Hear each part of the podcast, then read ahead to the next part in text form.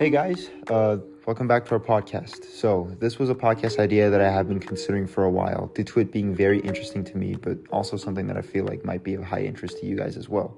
You know, I decided that now would be a good time to film it, largely thanks to our growing audience and just how demanding some of this information really is.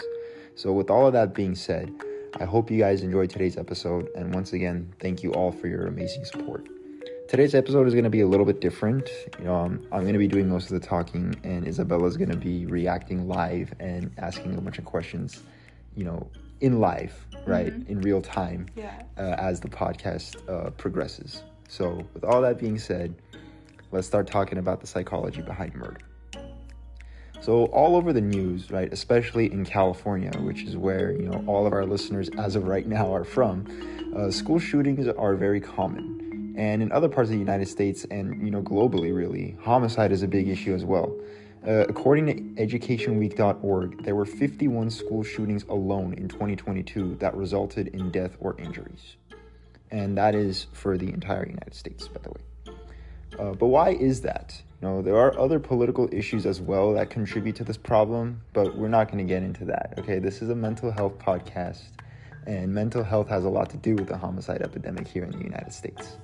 You know, basically, Isabella, to put it simply, someone who does not have a mental illness is not going to go out there and want to harm someone else. It's plain and simple. Okay, a level headed individual that has good coping skills, that has methods of catharsis, which is what we call, you know, uh, releasing their anger, right? And they have a good support system in place to prevent themselves from escalating to that point, is not going to go out and, you know, want to harm someone, Right. want to shoot someone, right? Right. However, there are people who don't have those things in place, and that's what causes them to go out and you know want to kill or harm another individual. So there's a saying from a J. Cole song called "Tale of Two Cities" that goes like this, right? Anybody's a killer. All you got to do is push them to their limits. I'm curious to see your thoughts on that saying. Okay, do you think that really anybody can be a killer if you really just push them to that point? Like, do you think that everybody has that ability in them? Yeah. Yeah. No, genuinely, I don't want to like make this like a super heavy episode, but it is like you're talking about the psychology behind a murder. That's like a really like heavy topic. This is gonna be a very heavy episode. yeah. I genuinely, I do think that's true. Everyone has that like killer, quote unquote, killer gene in them. It just, it's obviously not um, visible for a majority of the people. yeah. But I feel like it is in everyone. Like everyone has that. It's just if you press that button, like it can turn on. Okay. Well, I'm, I'm very curious to see you know what our listeners think. Right. So I'm gonna put that I'm gonna put that in the Spotify question that you know al- allows us to publish. Right. You know how Anchor allows us to publish a Spotify Yeah. question. I'm gonna put that. I want the listeners to answer that What do question. you think? What do you guys think? You know, do you think that anybody has the ability to turn into a killer if they're really pushed to that limit? Let us know. Right. What about you, Andrew? Well, I want I want to say yes. I want to say yes. Okay, you know, if you really push someone to that limit, like if they're like really pissed off and just like constantly, constantly just having like bad news and just like angry thoughts and angry events just shoved down their throat, I really think that Yeah. everyone will snap. Yeah. You know, there's a limit and everyone will snap, right? Yeah. But you know, look, these individuals that do go out and do these absolutely just nasty and just horrible things to other people, they all have one thing in common, okay? And that's that they need help, okay? Intensive help. According to Psychology Today, the most consistent psychological feature among serial killers appears to be extreme antisocial behavior, such as lacking empathy, incapable of showing remorse, showing no regard for laws or social norms, and having a strong desire to revenge themselves against society. Based off this information, it's safe to assume that a large number of serial killers or school shooters or murderers have an undiagnosed case of antisocial personality disorder. Okay, but are these people like, like, does this just like naturally happen to them because of a cause of events, or are they kind of like born with that mindset, or does it just like Hmm. happen? This happens due to a cause of events, and we're actually gonna dive right into that. You know, like this is like the psychology of a murderer. What causes someone to get to that point? Okay, so we, we uncovered the first risk factor, which was an undiagnosed case of anti antisocial personality Yeah. disorder. And then we're gonna get more into like the actual causes and like risk factors coming up right now. So really quickly what antisocial personality disorder is according to the DSM. So antisocial personality disorder is a pervasive pattern of disregard for and violation of the rights of others occurring since the age of 15 as indicated by three or more of the following, right? So there's seven bu- bulletin points that, you know, they need to have at least 3 of in order for this uh, diagnosis to be given. Those seven bulletin points are Failure to conform to social norms with respect to lawful behaviors as indicated by repeatedly performing acts that are grounds for arrest. Deceitfulness as indicated by repeated lying, use of aliases, or conning others for personal profit or pleasure. Impulsivity or failure to plan ahead. Irritability and aggressiveness as indicated by repeated physical fights or assaults. Reckless disregard for safety of self or others consistent irresponsibility as indicated by repeated failure to sustain consistent work behavior or honor financial obligations. And the final one is lack of remorse as indicated by being indifferent to or rationalizing having hurt, mistreated, or stolen from another. Now, this diagnosis has to be given to individuals who are above the age of 15 because if they're below the age of 15, then they get a separate diagnosis, conduct disorder. We'll cover that in future episodes, but just wanted to point that out? So, with all of that criteria out of the way, right? I'm sure you're wondering how an individual got to that point, which is, you know, the question that you asked me a little bit earlier. So, what made them have this perception of the world where they just don't like people? They just don't like social interaction. They feel like individuals deserve to suffer. They believe that the world is a dark place. The list goes on and on and on. What got them there? Okay. Well, that same article that, you know, I referred to a little bit earlier by Psychology Today, right? The authors of that article state most serial killers have some early history of trauma or neglect, and some, but not all, also engage in early delinquent behavior. Engage in early delinquent behavior. Sorry about that. So, there were three common traits that were shared by some repeat offenders, which were animal cruelty, fire setting, and bedwetting. Right? Those were some of like the common delinquent behaviors that I mentioned earlier, right? Um, so those were like what we saw in the murderers' upbringing before they committed their first act. Those were like the very common like risk factors that mm-hmm. these murderers committed before they actually went out and killed mm-hmm, someone. Mm-hmm. You know. But I want to circle back to that first part of the quote where it discusses trauma and neglect. I feel like that is a huge risk factor because traumatic upbringing could definitely have an impact on your perception and how you view the rest of the world.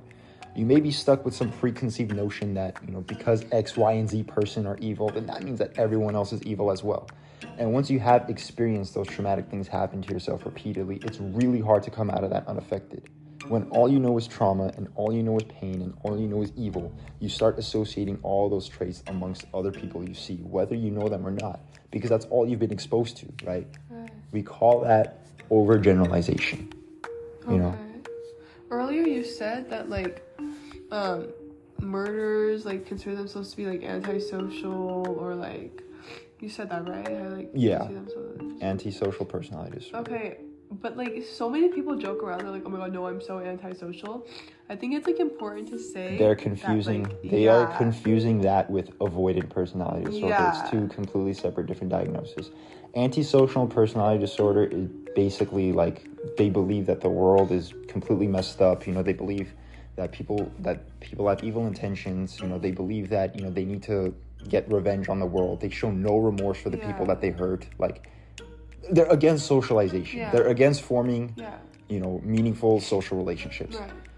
Those ones where they you know they just don't prefer to have social you know relationships that's more avoidant personality disorder but antisocial personality disorder is just like you know completely just not showing remorse to people you know deliberately hurting people on purpose Yeah. right disregard for the rights and like the you know the like rights and privileges of other people.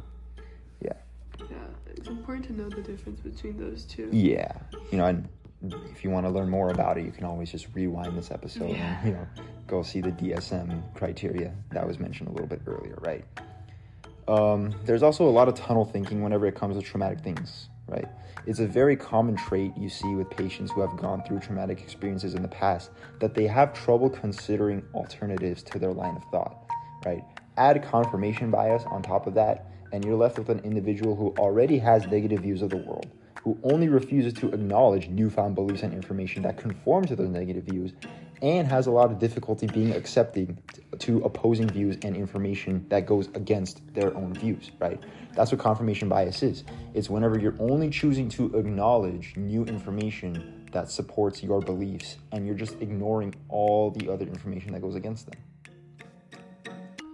So now, right, now you have an individual who's so messed up from previous pain and trauma in their life, who already has a negative preconceived notions about the world and about society in general, who already finds it really difficult to see other alternatives to their thoughts and their views, and someone who doesn't express remorse, guilt, empathy, and have any regard for social norms.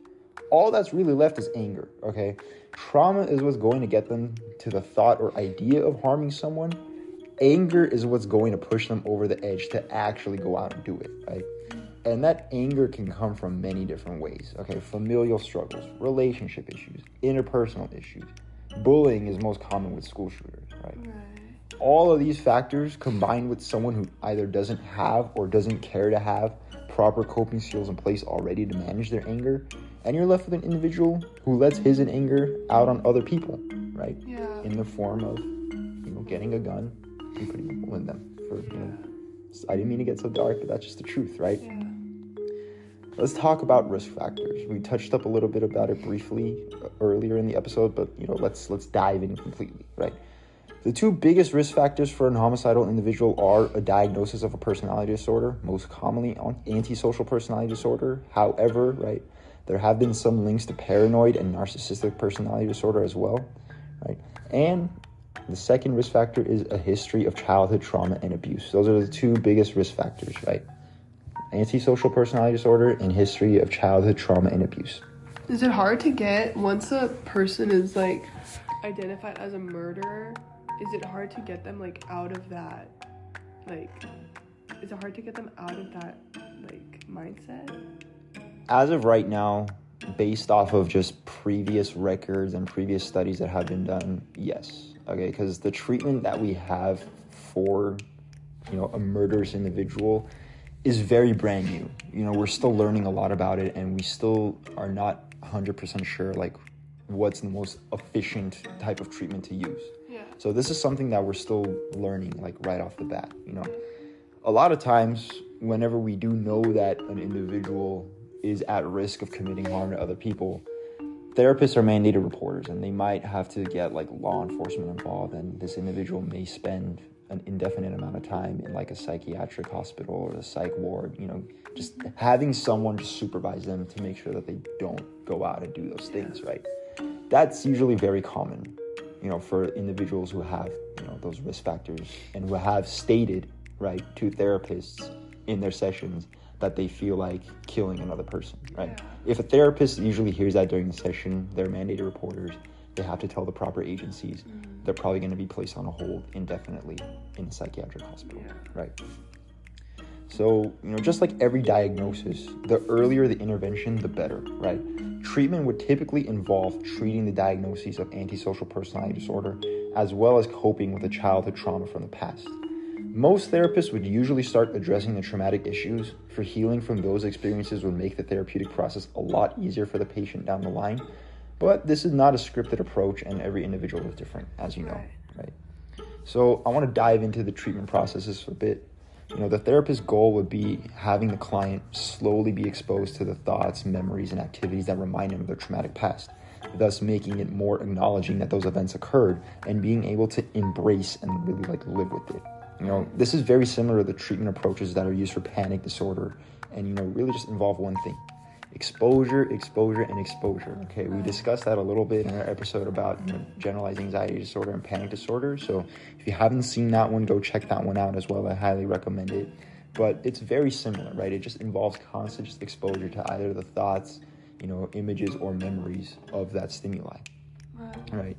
Typically, therapists would start with an imagery based exposure, which involves the client just sitting down and just thinking about the event, replaying, you know, in their head or maybe out loud and examining their body bodily reaction towards, you know, revealing that story, right?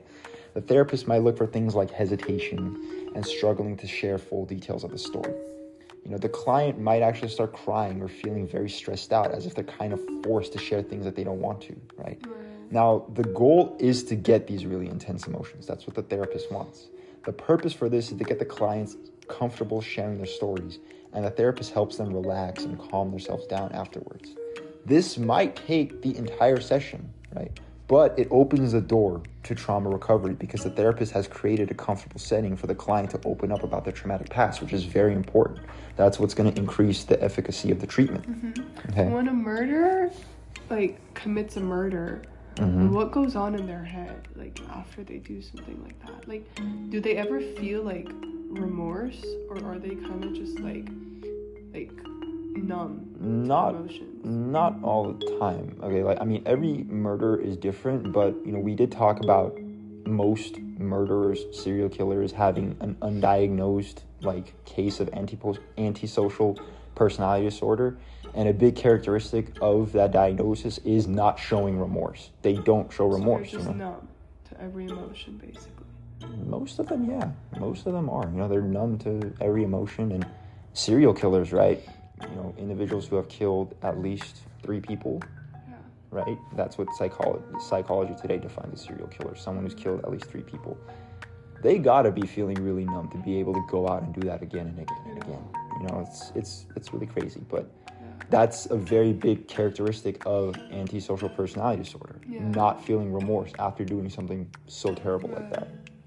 You know. So going back to the treatment for uh, traumatic, right, traumatic disorders, PTSD or any other type of traumatic disorders, right? After you know the client sits down and you know really engages in that imagery exposure, right? After that has been done, we might move on to more graded exposure. So that involves actually using some external stimuli to remind you of the trauma. The therapist and the patient would create what's known as an exposure hierarchy, which involves having the patient rank trauma reminders that bring up the most distress. So, for example, right, if someone has PTSD from a car accident, their hierarchy might look like this Level 1 Read three news articles about car accidents. Level 2 For 20 minutes, listen to the song that was playing during the accident. And number 3 Go back and drive on the road that that accident occurred. The whole goal of any type of exposure therapy really is to combat our avoidance to symptom causing stimuli. Because the more we avoid things, the more we become scared and fearful of that stimuli, thus creating our reactions towards them much stronger the more we avoid it. So, what therapy would teach you is that facing those stimuli head on and not running away from them, even if it involves something terrible that happened to you in the past, facing, you know, those stimuli head on is what's going to make you less afraid of it, if that makes sense. Yeah. You know, because the more you try to avoid it, the stronger your feelings and Yeah. emotions and reactions are towards them. So, it's going to be really difficult to recover that. Right. Yeah. So, once the individual has become more comfortable speaking about their traumatic past, the therapist may transition into working on their antisocial behaviors. Antisocial personality disorder is a really difficult disorder to work with, as for a lot of the onset has to do with genetics. Okay, almost as much as 50%, according to Linda Seligman and Lourie Reichenberg in their book Selecting Effective Treatments, right? Linda and Lourie, I'm going to refer them a lot by their first name because their last name is just difficult.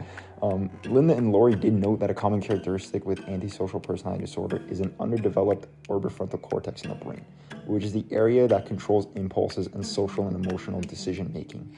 Linda and Laurie also added that children who go on to later develop APD grow up in families which first degree relatives had APD or you know substance abuse problems as well. So there is like some sort of passing down genetically in cases of APD. Right. As far as treatment goes, it's quite difficult as I mentioned earlier. Mostly due to the unreceptiveness of the client. Okay, that's what makes it so difficult.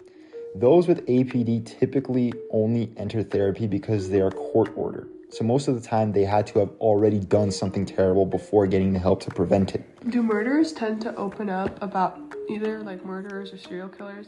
Like either tell people or tend to open up like that they're planning on like doing said thing. Sometimes they do. Okay, like sometimes they have, you know, in like their impulses controlled enough to where they don't want to do it and they actually want the help to prevent Yeah. themselves from getting to that point. So sometimes, you know, they might tell their therapist, "Hey, I'm having these types of thoughts. You know, they're very impulsive. I don't know how to control it, but I need help." You know, they might tell the therapist that and they should, right? It might be very difficult for them, but you know, they should be proud of themselves. yeah. Yeah, they should be proud of themselves for seeking that help. Yeah. Exactly. You know, so But Obviously- also, do they like have like? Uh, This might be like a stupid question, but like, do they have like a target? Like, do murderers, serial killers have a target of who they want to like kill, or is it just like like whoever Yeah. like the first person they see they need to like? No, sometimes they do have a target. You know, it's usually people who have wronged them in the past, one way or another. You know, it's it's it's someone that they know. You know, someone that has done something you know wrong to them, something that they didn't like, someone that has wronged them in the past, and they feel like this is the best way for them to get revenge. It's really scary. Yeah, definitely. You know, but those with antisocial personality disorder typically they only enter therapy because they are either court ordered, right? They're court ordered, or you know they're forced, yeah, one way or another, right? So that's why therapy is very difficult. Okay, and it's usually a condition of parole or probation. Okay, so court ordered for parole or probation, right? Um, sometimes they're even treated when they're already incarcerated, so they're treated in the jail, right, in the jail cell. Okay, that's what makes it so difficult. It's that you must have consent from the patient to perform therapy on them, and you can't give consent on behalf of someone else unless they're conserved or have power of attorney, right? So if someone with anti-personality disorder who is not court ordered but has a diagnosis needs help, that but they refuse to seek it, then legally there's nothing that can be done, right? If they have that diagnosis and they're not court ordered to seek therapy and they don't want help, as long as they don't go out and you know do something illegal or you know do something harmful to the point where they're court ordered to seek therapy, as long as they don't do that, there's really nothing that can be done because you can't provide therapy to someone who doesn't consent to it. Yeah. You know, but but right, but let's say you are able to have an intervention for antisocial personality disorder. What might that look like? Okay, well, according to Linda and Lourie again from their book Selecting Effective Treatments, early intervention is key, as is the case with, you know, many disorders, right? And, you know, Saving it early. Exactly. Starting it early. Starting the, you know, therapy as soon as possible. Yeah. Right? Early intervention is key and it stems from training children the use of empathy. Okay, so they're teaching them about a lot of empathy and how to be empathetic. Okay. For children, you may see a lot of parental intervention, which means getting the parents involved with the therapy process, right? And incorporating the parents, you know, into the therapeutic setting, pretty much. So parental intervention, right? In adult treatments, it's even more difficult, okay? There's already such limited research on this topic, but as far as what we do know, cognitive behavior therapy combined with social skills training and problem solving had the most effective results, right? There's also schema therapy, which involves giving people with antisocial personality disorder a chance to discuss their past, which they would be less defensive about compared to their current behaviors. So they would be more open to like talking about their past and their current behaviors, right? And thus creating a bridge to a discussion of current activities, right? So you want to get them to discuss their current activities, Yeah. but you might, you know, start by having them discuss their past Right. because once they're comfortable talking about the past which is usually what they're more open to doing then that creates a bridge to talking more about like their current behaviors right?